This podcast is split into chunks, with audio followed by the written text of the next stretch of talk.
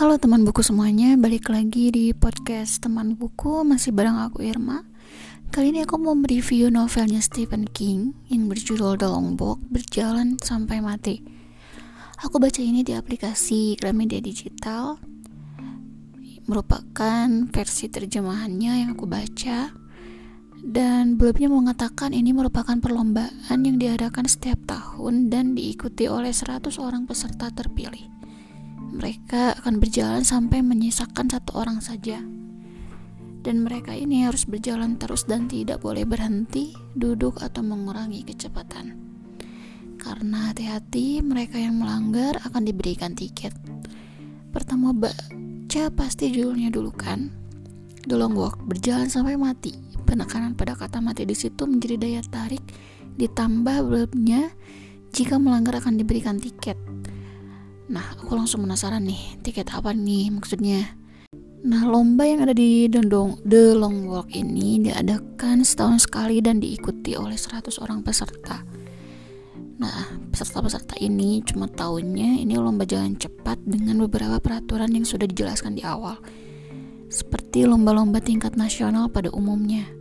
Tentunya ini dirayakan oleh seluruh masyarakat Nah, aku bisa katakan ini tingkat nasional karena ceritanya mereka ini berjalan sampai melewati beberapa wilayah.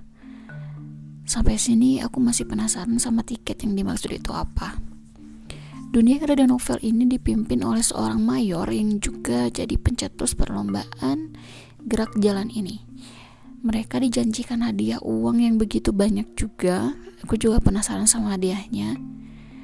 Aku terus baca sampai di mana ada satu titik aku paham kalau tiket ini bukan tiket nonton film di bioskop, bukan juga tiket nonton pertandingan bola, ataupun tiket nonton konser Blackpink. Bukan. Ada cerita menarik saat baca ini. Aku baca buku ini sambil makan malam. Waktu itu sudah sampai pertengahan bab dan ada narasi di mana narasi itu menggambarkan adegan yang bikin mual. Dari situ aku langsung minum air dan berhenti baca karena nggak kuat.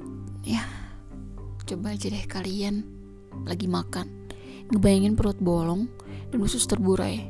Siapa yang nggak mual? Ya kan? Novel ini merupakan novel pertama Stephen King yang aku baca dan jadi novel distopian pertama yang aku baca juga. Hmm, kalau dibilang kapok sih enggak ya, malah penasaran sama Pet Cemetery sebenarnya dan novelnya Haruki Murakami yang punya genre yang sama. Soal terjemahannya enak kok, walaupun ada beberapa yang kadang miss.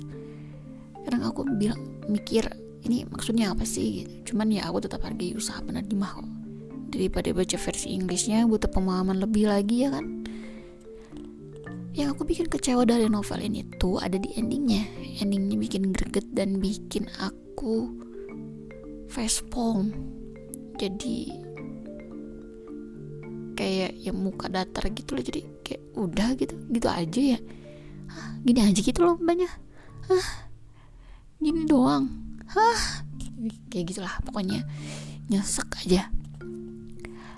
Oke paling kayak gitu aja review novel Stephen King yang berjudul The Long Walk kali ini. Terima kasih yang sudah mendengarkan podcast ini follow kalau yang belum follow dan subscribe kalau yang belum subscribe kasih komentar yang positif dan sampai jumpa di podcast selanjutnya